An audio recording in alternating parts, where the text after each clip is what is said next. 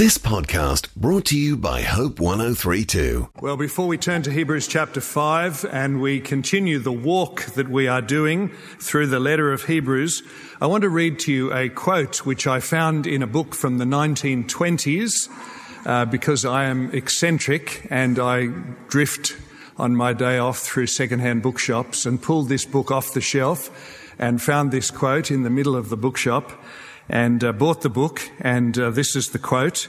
It's a very wise man, and I wonder if you'll appreciate as I did. I have come home from some meetings thoroughly tired and disappointed and disillusioned. I've settled down in my chair with bitterness in my veins instead of blood. There was a desire to crush an opponent and phrases which would silence him on my mind.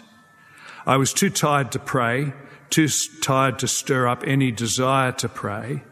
And then I left, as it were, the door of the mind ajar. There was very little more than a vague longing for the coming of the friend, capital F, that friend who understands, who understands our worst moments. And then the peace which is indescribable quieted my mind. I've never seen a vision, I've never heard a voice, but I have felt that the last words I wanted to use were those which would bring someone down.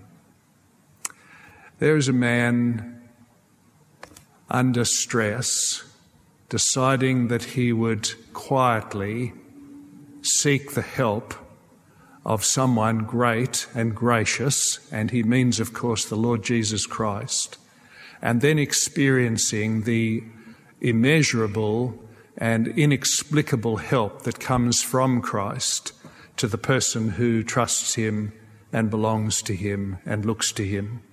That uh, book actually has nothing at all to do with Hebrews, but the phrase or the paragraph that I've just read to you, in a sense, is crucial to the book of Hebrews, because the book of Hebrews is attempting to show to us the infinite value of Jesus Christ, not only to come and to save a person eternally, but also to help them in the present in a very deep and real way. And uh, we need this salvation, of course, and we need this help. We need the help because a lot of life is beyond us, and there's a lot of sin inside us, and the devil is prowling around us, and we need his help. And the author of Hebrews is presenting, as I say, Jesus Christ to people who might foolishly look away and go somewhere else. And so the writer is presenting Jesus in two great dimensions. One is who he is and one is what he does. And the who he is, of course, is that he is the supreme son of God and therefore there is nothing beyond him. And the second is that he is the one who suffered everything for us, and therefore there's nothing that doesn't concern him, or nothing that he can't help with. And it's those two aspects of Christ, his supremacy and his suffering, which, if you think them through, will show that Jesus Christ is the King and the Saviour who every single person in this world needs, not only for their ultimate salvation, but also for their immediate daily needs. Or maybe, maybe, I could put this in the negative to make the point. If there's anyone here this morning who thinks that Christ is not very impressive, or who thinks that Jesus is not very sure and reliable, then it's quite possible that his supremacy and suffering have not hit home to you as they really ought.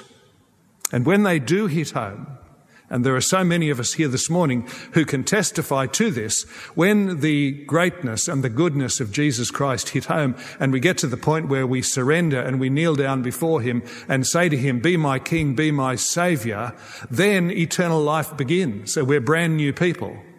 And when this goodness and greatness of Jesus keeps affecting us as Christian people, then we find that there's no one better to turn to.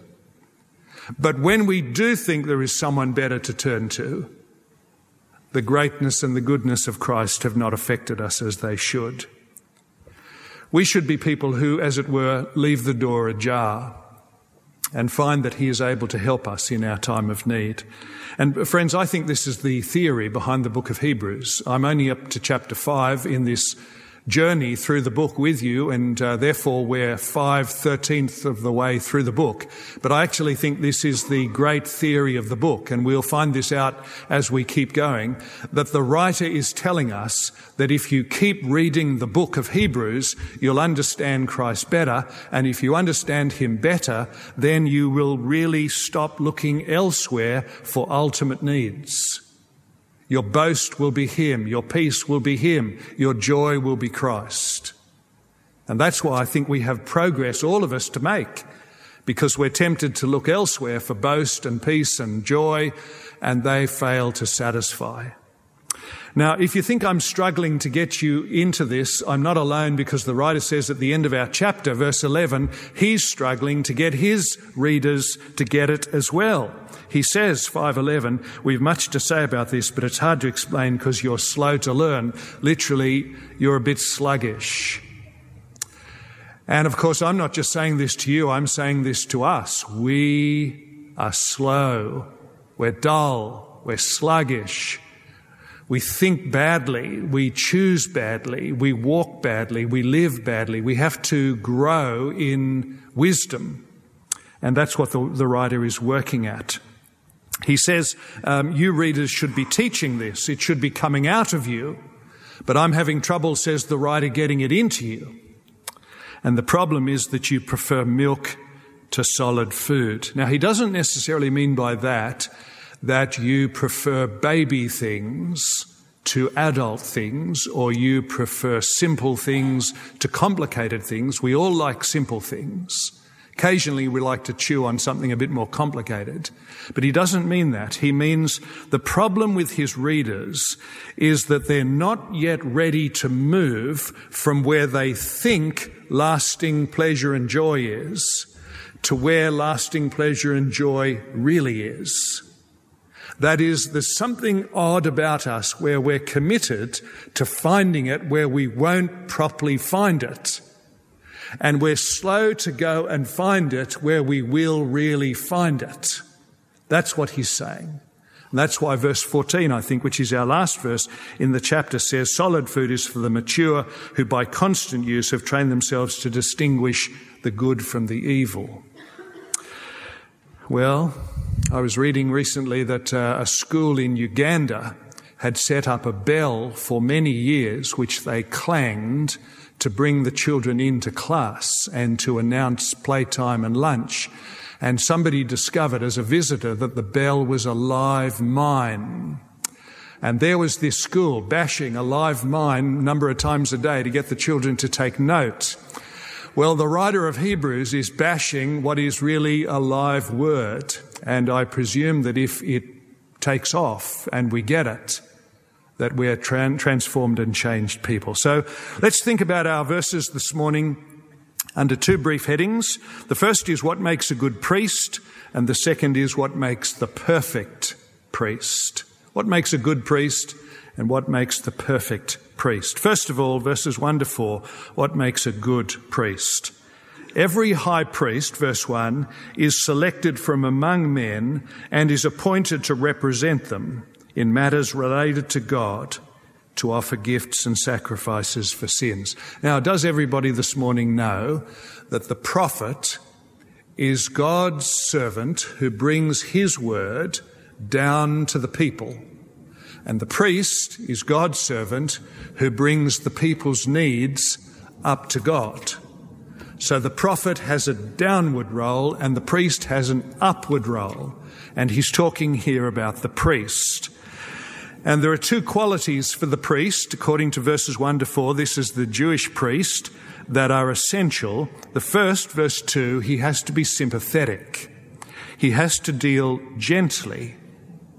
Now, that doesn't mean, of course, he's careless about sin. It doesn't mean that he says to people, sin doesn't matter and I don't care what you do and nothing really counts. No, no, no. He's concerned about sin, but he's sympathetic. He's not superior. He's not angry when people come with their sins. He's not frustrated because he himself understands his own sin. He has sympathy. The second mark of the priest, verse 4, is that he has authority. He doesn't appoint himself. He doesn't choose himself. He doesn't just wake up in the morning and say, I think I'll be a priest. He's chosen. He's called by God. And the first priest who was ever chosen was Moses' brother Aaron. And Aaron was the first priest for the people of God, and all the priests follow down the line of Aaron. And um, this authority was God given. Now you can see the genius of God because, um, first of all, the Old Testament priest was not optional. You didn't deal with God without a priest. You needed a priest. And the priest of God was not a puppet who could be pushed around by the people of God. He had to live by the word of God and offer the sacrifices that were appointed. But also the priest wasn't arrogant. He was sinful himself and he was familiar with weakness and he knew what it was like to go astray. And so he had great sympathy and dealt gently with people. So the priest that God put in place was a blessing, marked by great uh, gentleness, but also marked by great authority. And again, you can see where this is leading because who has more authority than Jesus? He's not just a man chosen among men. He's the son of man come into the world to live among men. So he has unbelievable authority. He runs the universe. And who has more sympathy than Jesus because he didn't just experience temptation, he went to the very limit of temptation, and then he, therefore he knows exactly what it's like to go to the very limits of temptation, but he didn't give in to it, so he's got a very soft and sinless heart. And therefore he's full of compassion, whereas our sins make us hard and hard hearted. But his sinlessness makes him soft hearted and sympathetic. And so that's where, of course, these verses are leading. A priest would have sympathy and authority, but who better than Jesus? And therefore, these readers of Hebrews who have turned away from following Jesus and are drifting back to the Old Testament religion, that's the big danger, are going from the great to the very ordinary. They're leaving what is good, and in a sense, they're going back to what is evil. Now, friends, the writer is not critical of Old Testament priests. We mustn't be negative about Old Testament priests. They were the provision of God. But the writer is critical, listen carefully, of ongoing priests or of people who keep going to priests because priests are finished. They're over. The great priest Jesus has come and he is now the one and only mediator between God and people. There is no one else in the universe who can mediate between God and people but Jesus. That's why Paul says in 1 Timothy 2, there is one mediator between God and men, Christ Jesus. And the writer of Hebrews is critical because there are people who still think that those priests who are still operating in his day are doing the job which they're not doing.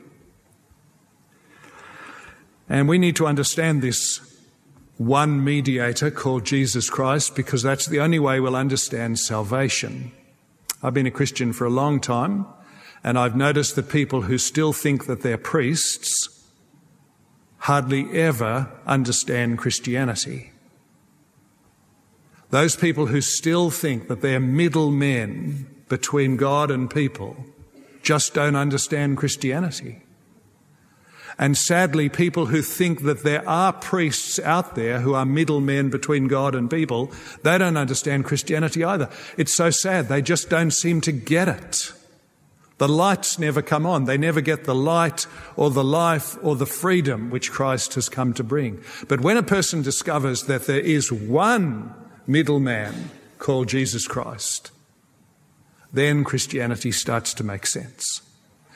And uh, the many of us here this morning who are Christians, we need to get this more and more because as we get it more and more, then we find ourselves being more joyful and being more free Whereas Christians who never really grasp what Jesus has done can never really rejoice properly and they can never really grow properly.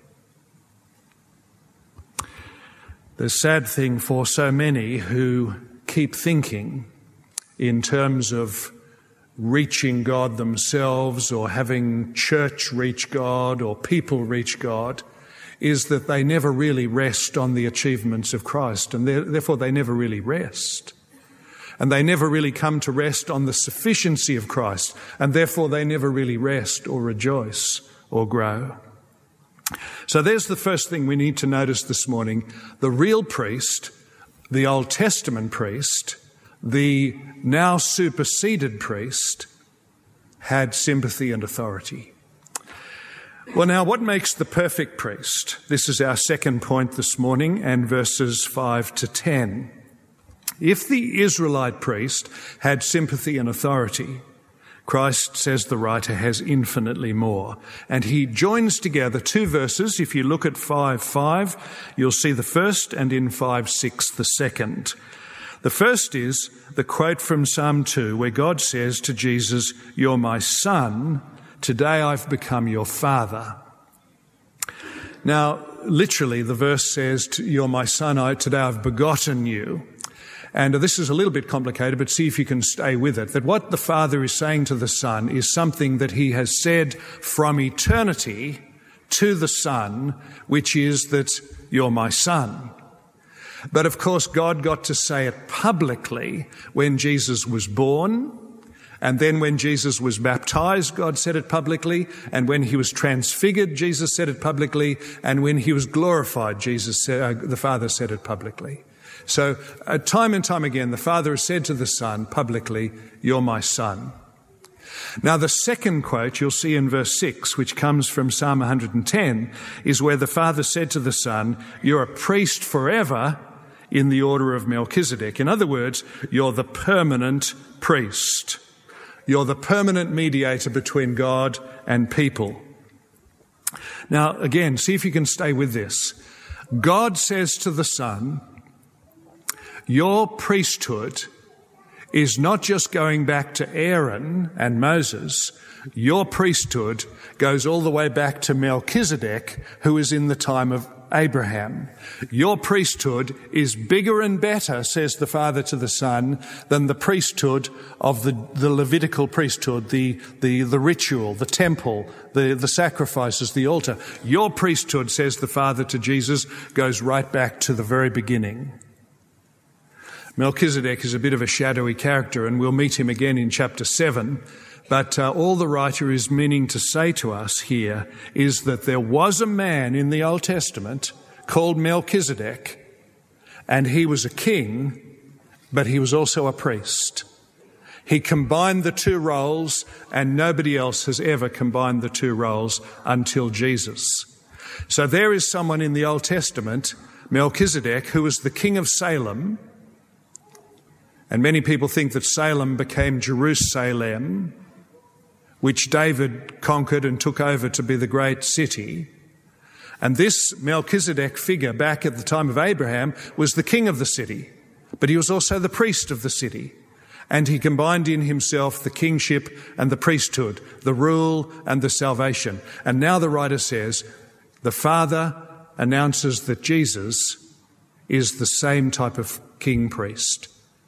Nobody, of course, in the Jewish history ever combined king and priest. They were separate.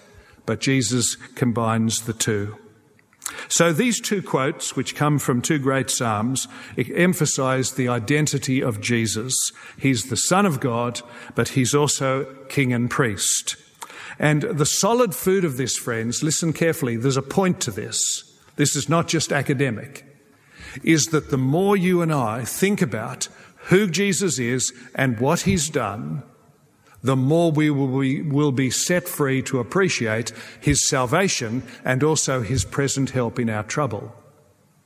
So, the significance of this is that if Jesus is the ruler of everything and you, you get this, you won't so easily panic when things go wrong. And you won't so easily wonder if life is suddenly out of control because you'll have meditated on who he is. And you won't mentally demote him and mentally promote yourself because you have absorbed properly the person and the role of Christ. And if Jesus is the Savior of all believers, and you get this increasingly, you won't so easily wonder if He can save you. And you won't so easily measure your security by your performance. You'll measure it by His performance. And you won't so easily avoid Him. You'll find yourself looking to Him and leaving the door ajar for His fellowship and His influence. Now, the qualifications of Jesus to be high priest are set out in verses 7 to 9. And the, the first thing we're told is that he went through the absolute pit of suffering. Verse 7. During the days of Jesus' life on earth, he offered up prayers and petitions with loud cries and tears to the one who could save him from death. And he was hurt because of his reverent submission. Now, you don't send up loud cries and tears unless you are really facing something dreadful. Many people, of course, went to their deaths calmly and quietly. Why did Jesus offer up loud cries and tears? Well, because he was asking the Father to take him through the death and the judgment. He was facing not just physical crucifixion, but he was facing the cost of our sins. That was terrifying. In fact, it's immeasurable to work out in your mind what it must have been like for Jesus to have the sins of every human sinner piled up on top of him. And Jesus, as he faced the future, sent up these loud cries and tears that the Father would bring him through that. And he was hurt.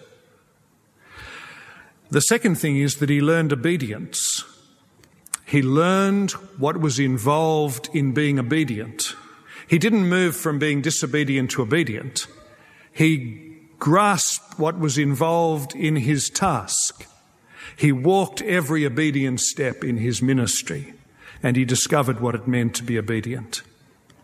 And the third thing we're told in these verses is that he was made perfect. That didn't mean, of course, that he was imperfect and became perfect. It means that he was made perfect for the mission, perfect for the role, for the task of saving. And now that he's been faithful all the way, he became, says the writer, the source of eternal salvation. I have a son who's working at a coffee shop called The Source. Apparently, it's a great coffee shop. I've not, well, I have visited once. But if you visit the source called the coffee shop, you will receive coffee. If you visit the source called Jesus Christ, you receive eternal salvation. And it is incomparable.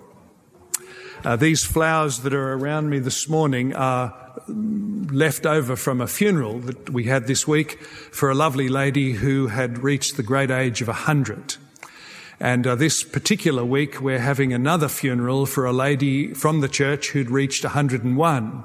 So I kind of uniquely stand between these two mighty funerals. But it, it is the opportunity at the funeral to explain that there is one who has a solution and an answer to the grave and the coffin that we're facing in the building. And yet, even as I explain that there is one who's able to take a person through the doors of the grave and give them eternal salvation, you can almost see the people who've come into the funeral just switching off. And I feel like the writer of Hebrews, I don't actually know how to do the job of getting them to take seriously the news that he has brought to the world. And yet there is this strange disinterest, isn't there, in the very thing which is going to answer the grief of the moment. And as the people gather for the afternoon tea or the morning tea after the funeral, there is this strange aversion to talking about this very person who can give eternal salvation. And yet you would think, wouldn't you, that the people would come up afterwards and say, I'm sorry, look, I haven't really got this. Could you just explain? What does it mean that someone can get through the grave and provide eternal salvation? You must tell me about this. But instead of interest, there is avoidance and the writer of Hebrews, I think, understands the difficulty of getting this through to the outsider, but also helping the insider appreciate it as we really ought. And I'm in the same category as you. I'm asking God, please impact me more with who Christ is and what he's done so that I'm set free from looking in all the wrong places for the person who can really answer. And it is a very wonderful thing, isn't it? That here is a person called Christ who's come into the world and has lived so faithfully and has died so powerfully that he is able to offer not only a solution to our death and our judgment, but also in the present when we belong to him is able to give the help that we need for coping and thinking and facing and living.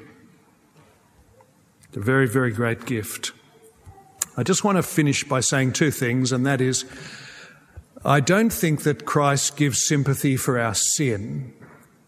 I was reflecting on this and uh, recognizing in myself, and you may have the same tendency, that there is something strange about us who follow Christ, that there are times where I think we bring to Him an explanation for our sin and not a confession. Have you not had times where you've been talking to Him about a particular way you've behaved or something you've done, and you found yourself slightly explaining yourself to Him? This is what happened, and you'll understand why I did this because, you know, I've been through a difficult time and this has been quite stressful, and therefore I had to dot, dot, dot. And I want to suggest to you that Christ does not have sympathy with sin. He does have sympathy with the grief that comes with our sin, and he does even perhaps have sympathy with the, the struggle of our sin. But that's not the same as having sympathy with the sin. And therefore, we need to confess to Him our sin in a very frank and full way in order that He will forgive us in a very full and free way. But uh, His sympathy, as He sees His own servant come to talk to Him about the mistakes, the sins, the foolishness, is looking for somebody who will confess it frankly so that He can forgive it fully. Well, I was reading not long ago of a, um, a man, a minister, who was visiting a very old man. And when he went to visit the old man, he discovered him sitting in a chair in his room, and opposite him was a, an empty seat facing him. And he said to the old man, Why are you sitting facing an empty chair? And the old man said, Well, many years ago, I was having a great struggle in trusting Christ and talking to him and praying to him. And I mentioned this to my minister, and my minister said, You ought to set in front of you an empty chair. And as you sit there to pray, uh, why don't you imagine that Christ, in his greatness and in his goodness, is sitting in the chair opposite you? And then speak freely to him as you would speak to a friend. And know that he will understand every single part of your life and every single issue that you're going through. And so the um, old man said to this visiting minister, and this is what I've done for many years I've put a chair in front of me and I've prayed as if I was speaking to a friend in the chair. Well, some weeks later, this old man died, and the daughter of the old man went to visit the minister and said, My father has just died, and I was wondering if you would take the funeral. And he said, uh, Yes, I'd be pleased to do that. And she said, You'll be interested to know, you'll be encouraged to know, you'll be pleased to know that he actually died in his chair, his beloved chair. And as he died in his beloved chair, he died with his hand on the arm of the opposite chair. And that is to understand the friend, the one who is able to give help in time of need, king, priest, perfect combination. Let's pray. Father, we thank you this morning for sending to us in the Lord Jesus someone who is great and good, someone who is King and High Priest. And we pray that you would impact us more and more with these great truths so that some here would believe and live, and many here this morning who do believe and do live would have new joy and new hope and new prayerfulness and new strength. We ask it in Jesus' name. Amen. Thanks for listening. Start your day with life words. Subscribe to Hope 1032's free daily email devotional at hope1032.com.au.